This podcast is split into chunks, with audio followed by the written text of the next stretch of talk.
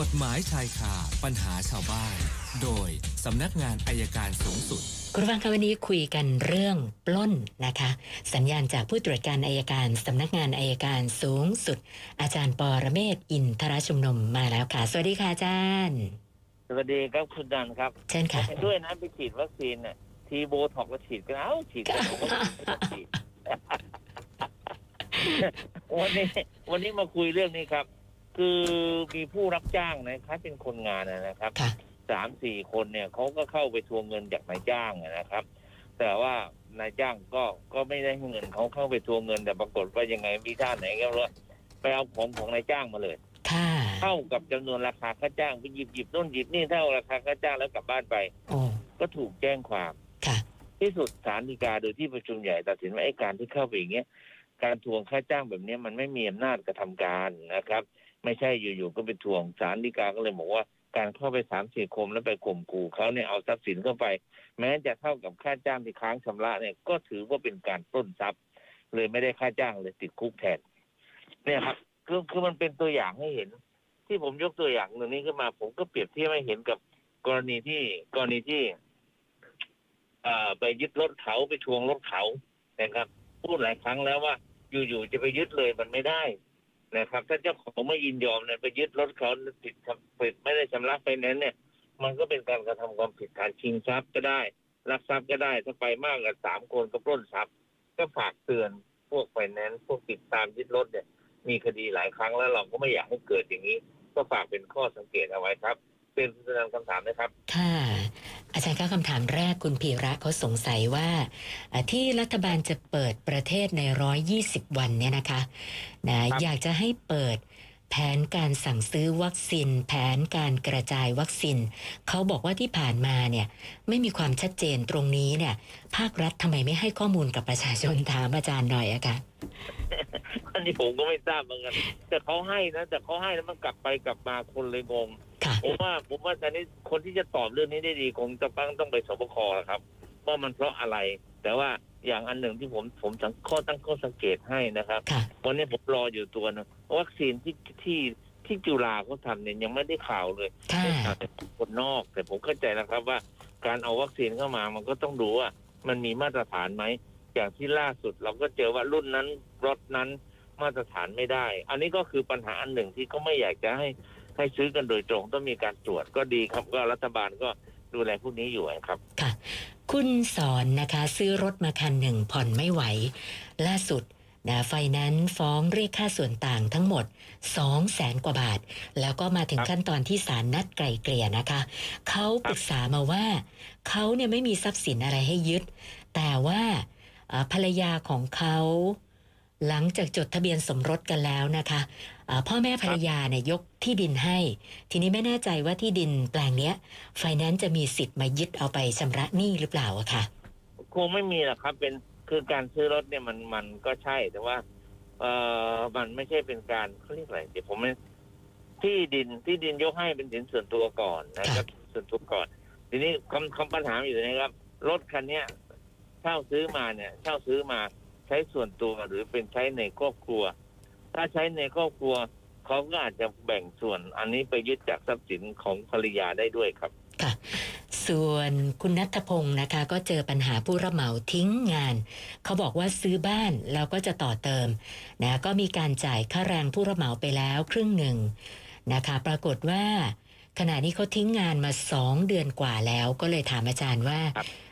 ตอนที่ให้เขามาต่อเติมเนี่ย ไม่ได้ทำสัญญาอะไรกันทั้งสิ้นนะคะ เราควรทำยังไงต่อดีอะคะเออ ถ้าเรารู้ที่อยู่ผู้รับเหมาเนี่ยเราก็มีหนังสือบอกกล่าวมาบอกเลิกนะครับค่ะและส่วนที่จะเรียกส่วนเกินที่เราจ้างคนใหม่นะครับแต่นี้ประชาชนเนี่ยยังเข้าใจผิดว่าไอการจ้างก็มาคำ ท่านน่ะทำสัญญาแล้วค่ะสัญญาจ้างทำของเนี่ยไม่จำเป็นต้องเป็นลายลักษณ์อักษรอ๋อแค่ตกลงด้วยค่ะวาจาก็เป็นสัญญาคือคืออยากเข้าใจอย่างนี้ครับ ข้อสัญญาคือข้อเสนอฝ่ายหนึ่งจะได้อีกฝ่ายหนึ่งตอบสนองตรงกันมาค่ะแต่เขาเรียกว่าเกิดสัญญา แต่นี้สัญญาจะใช้บังคับได้หรือไม่ได้ ดูว่าประเภทนั้นมีแบบไหม สัญญาจ้างทำของไม่มีแบบครับ แต่ถ้าเป็นสัญญาซื้อขายที่ดินมีแบบ แล้วต้องทำเป็นหนังสือจดทะเบียน เพราะฉะนั้นคำตอบคือสัญญามีแล้วถามว่าจะทำยังไงบอกเลิกครับค่ะบอกเลิกคือที่บอกเลิกเป็นหนังสือได้เนี่ยดี เพราะว่าจะได้ไม่มีข้อโต้เถียงนะครับค่ะพอบอกเลิกเสร็จแล้วเราจ้างคนอื่นแต่การบอกเลิกเนี่ยเราต้องเขียนไว้หน่อยนะสงวนสิทธิ์ถ้าค่าใช้ค่าจ้างที่เพิ่มขึ้นจากข้อตกลงเดิมเนี่ย ผู้รับจ้างเดิมจะต้องเป็นผู้รับผิดชอบเผื่อเราเอาไว้ฟ้องครับอ๋อค่ะ แล้วก็คุณยานพัฒน์นะคะก็สอบถาม ความคิดเห็นอาจารย์นะคะเขาบอกว่าครับดูข่าว พ่อพิการวัย 83 ฆ่าลูกเพราะว่าติดยา แล้วก็ทำร้ายร่างกายนะ ทนมา 30 กว่าปีนะตัวเองเดินไม่ได้ พยายามปีนขึ้นบันไดใช้เวลากว่า 2 ชั่วโมง ไปยิงลูกจนเสียชีวิตนะคะ ก็เลยถามอาจารย์ว่าคิดแล้วก็รู้สึกยังไงกับข่าวที่ว่านี้ค่ะอาจารย์จริงๆแล้วมันก็มีสองมุมนะครับ มันอาจจะเป็นความคับแค้นในใจอันที่หนึ่งละจะเป็นสิ่งที่ไม่ควรจะทำ ทีนี้คนขนาดเนี้ยแปดสิบกว่าแล้วเนี่ย ก็ดำเนินคดีไปไม่กี่วันก็คงเรียบร้อยนะครับ ก็คงเรียบร้อย แต่มันเป็นเรื่องที่มันไม่ใช่ทางออกที่ถูกต้อง อันนี้คือให้ดู แต่ที่สุดแล้วกระทำกรรมใดคนนั้นก็ต้องรับกรรมต่อไปเราเคยมีคดีผมเล่าให้ฟังนิดนึงมีคดีเรื่องหนึ่งนะครับช่างรับเหมาก่อสร้างเนี่ยไปข่มขืนผู้หญิงนะครับข่มขืนผู้หญิงแล้วก็ต่อมาก็ต่อมาก็ถูกจับ แต่ระหว่างนั้นก็ทำงานก่อสร้างไป ปรากฏว่าหลังจากดำเนินคดีไปได้ระยะหนึ่งนะได้ระยะหนึ่งตกจากที่นั่งร้านเดินไม่ได้นะครับค่ะคำถามก็คือว่าควรจะขังดีไหมขังให้เป็นภาระกับกับผู้ต้องกับผู้ต้องขังอื่น หรือจะไม่ดำเนินคดี อันนี้คือคือเป็นเรื่องที่ถกเถียงกันมาก แต่ว่าในที่สุดเราก็ดำเนินคดี แต่ว่าสุดท้ายก็ต้องพยายามหาทางปล่อยไม่งั้นจะเป็นภาระกับคนต้องขังด้วยกันเยอะครับค่ะอันี้ก็เหมือนกัน ผมว่าขังไปก็แปดสิบสามก็ไม่ได้แช่งนะก็คงไม่น่าจะนานเท่าไหร่นะครับ ค่ะ อาจารย์คะแล้วเขาถามเพิ่มเติมมาด้วยเขาบอกว่า ปัญหาเรื่องลูกหลานติดยาเสพติดทำร้ายคนในครอบครัวเนี่ย คือเขาเจอคนรู้จักกันนะเขาบอกว่าลูกหลานเมายาอารวาสแล้วก็แจ้งตำรวจจับนะคือแจ้งให้ตำรวจจับ แล้วตำรวจจับไปแล้วก็ปล่อยมาเป็นอย่างเนี้ย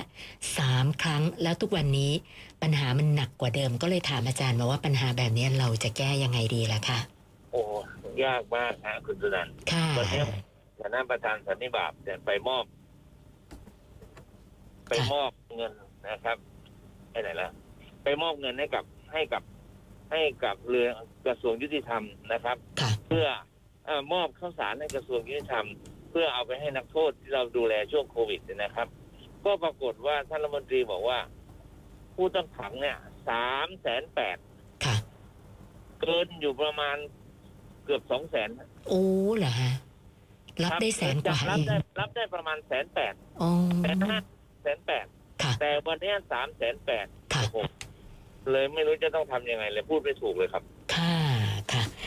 ท่านต่อไปคุณวาสนานะคะ ลูกสาวคบกับผู้ชายคนหนึ่ง ก็ปรากฏว่าพี่สาวของผู้ชายคนนี้เขาจะออกรถนะคุยกันไปคุยกันมาก็ขอให้คุณวาสนาไปค้ำประกันให้นะปรากฏว่าปัญหามาแล้วนะพี่สาวแฟนก็ไม่ได้ส่งให้เรียบร้อย แล้วที่ผ่านมาเนี่ยประมาณหนึ่งปีกว่าๆเนี่ยนะคะ ทางไฟแนนซ์ก็ติดตามทวงถามนะกันมาตลอดนะคะ ปรากฏว่าล่าสุด นะทางทนายของบริษัทไฟแนนซ์ค่ะอาจารย์มาเจรจากับคุณวาสนาผู้ค้ำประกันว่า ค่าติดตามทวงถามตลอดหนึ่งปีกว่าที่ผ่านมาไฟแนนซ์คิดสามหมื่นให้คุณเอาตรงนี้มาจ่ายก่อน ก็เลยถามว่าจ่ายดีไหมคะอาจารย์สามหมื่นติดตามปีกว่าจ่ยให้ฟ้องดีกว่าาครับค่ะให้เขาฟ้องดีกว่า แล้วก็ไปเจรจาในศาลดีที่สุดครับค่ะค่ะ ส่วนคุณทีแต่งงานกับภรรยามาประมาณ 20 ปี แต่ว่าไม่ได้จดทะเบียนสมรส ตอนนี้กำลังจะจด แล้วเขาบอกว่าเขาจะไปกู้บ้านนะใช้หนี้บัตรเครดิตด้วยนะคะ ก็เลยสงสัยว่าภรรยาจริง ๆ แล้วพอมาจดทะเบียนสมรสกันเนี่ยไอ้นี้สินเดิมที่เขามีเนี่ยภรรยาตามกฎหมายจะต้องร่วมรับผิดชอบด้วยไหมคะอาจารย์ อยู่แล้วครับถ้าเป็นนี่ถ้าเป็นทรัพย์สินที่สร้างขึ้นมาในระหว่างหนี่สินที่สร้างในระหว่างสมรสและอยู่กินด้วยกันเนี่ยก็ต้องค่ะรับผิดชอบร่วมกันครับ ถึงแม้ว่าจะไม่ได้จดทะเบียนสมรสแต่ว่าโดยพฤตินัยอย่างนั้นใช่ไหมคะอาด้วยจารย์กันครับเพราะเวลาเวลาเลิกกันต้องแบ่งทะเบียนเวลาอยู่กันจะไม่แบ่งได้ไงมันต้องแบ่งหมดนะครับกฎหมายก็ตีความ ค่ะครับแล้วก็ท่านสุดท้ายคุณอิสรีนะคะ จดทะเบียนสมรสกับสามีนะโดยก่อนหน้านี้สามีเขาก็มีครอบครัว แล้วก็มีลูกบุญธรรมหนึ่งคนนะคะ ซึ่งปัจจุบันลูกบุญธรรมคนนี้บรรลุนิติภาวะแล้วอ่าทีนี้อยู่กับสามีคนนี้ก็มีทรัพย์สินร่วมกัน ก็เลยสงสัยว่า ถ้าเกิดสามีเสียชีวิตเนี่ย เธอสามารถขอเป็นผู้จัดการมรดกได้หรือเปล่าคะอาจารย์ ได้ครับเพ ราะมีส่วนได้เสียในทรัพย์สินก็ได้อยู่แล้วครับ ค่ะ แล้วถ้าลูกบุญธรรมสามีเขาจะคัดค้านหรือขอมามีส่วนร่วมนี่ จะยังไงดีคะอาจารย์ผมว่าลูกบุญธรรมน่าจะได้สิทธิ์น้อยกว่าคู่สมรสครับ อ๋อแต่เขาก็มีค่ะสิทธิ์จะเป็นนะเพราะบุตรบุญธรรมเนี่ยรับมรดกของผู้รับบุตรบุญธรรมได้ตลอด ค่ะนะครับ เมื่อวานนี้ค้างไว้ 772 วันนี้มา 7 อีกแล้วเป็น 779คำถามค่ะอาจารย์ โอเค ค่ะ วันยี่สี่ฝนจะตกหนักเลยครับ ก็น่าน่าจะนะคะอุตุเขาว่าอย่างนั้น แต่ต้องดูกันโอเคอีกทีจะค่ะได้เตรียมถูกน้ำไปอีกครับค่ะโอเคครับครับ สวัสดีครับ ได้ค่ะ วันนี้ขอบคุณมากค่ะ สวัสดีค่ะ อาจารย์ปอระเมศวร์อินทระชุมนุมค่ะ กฎหมายชายคาปัญหาชาวบ้าน โดย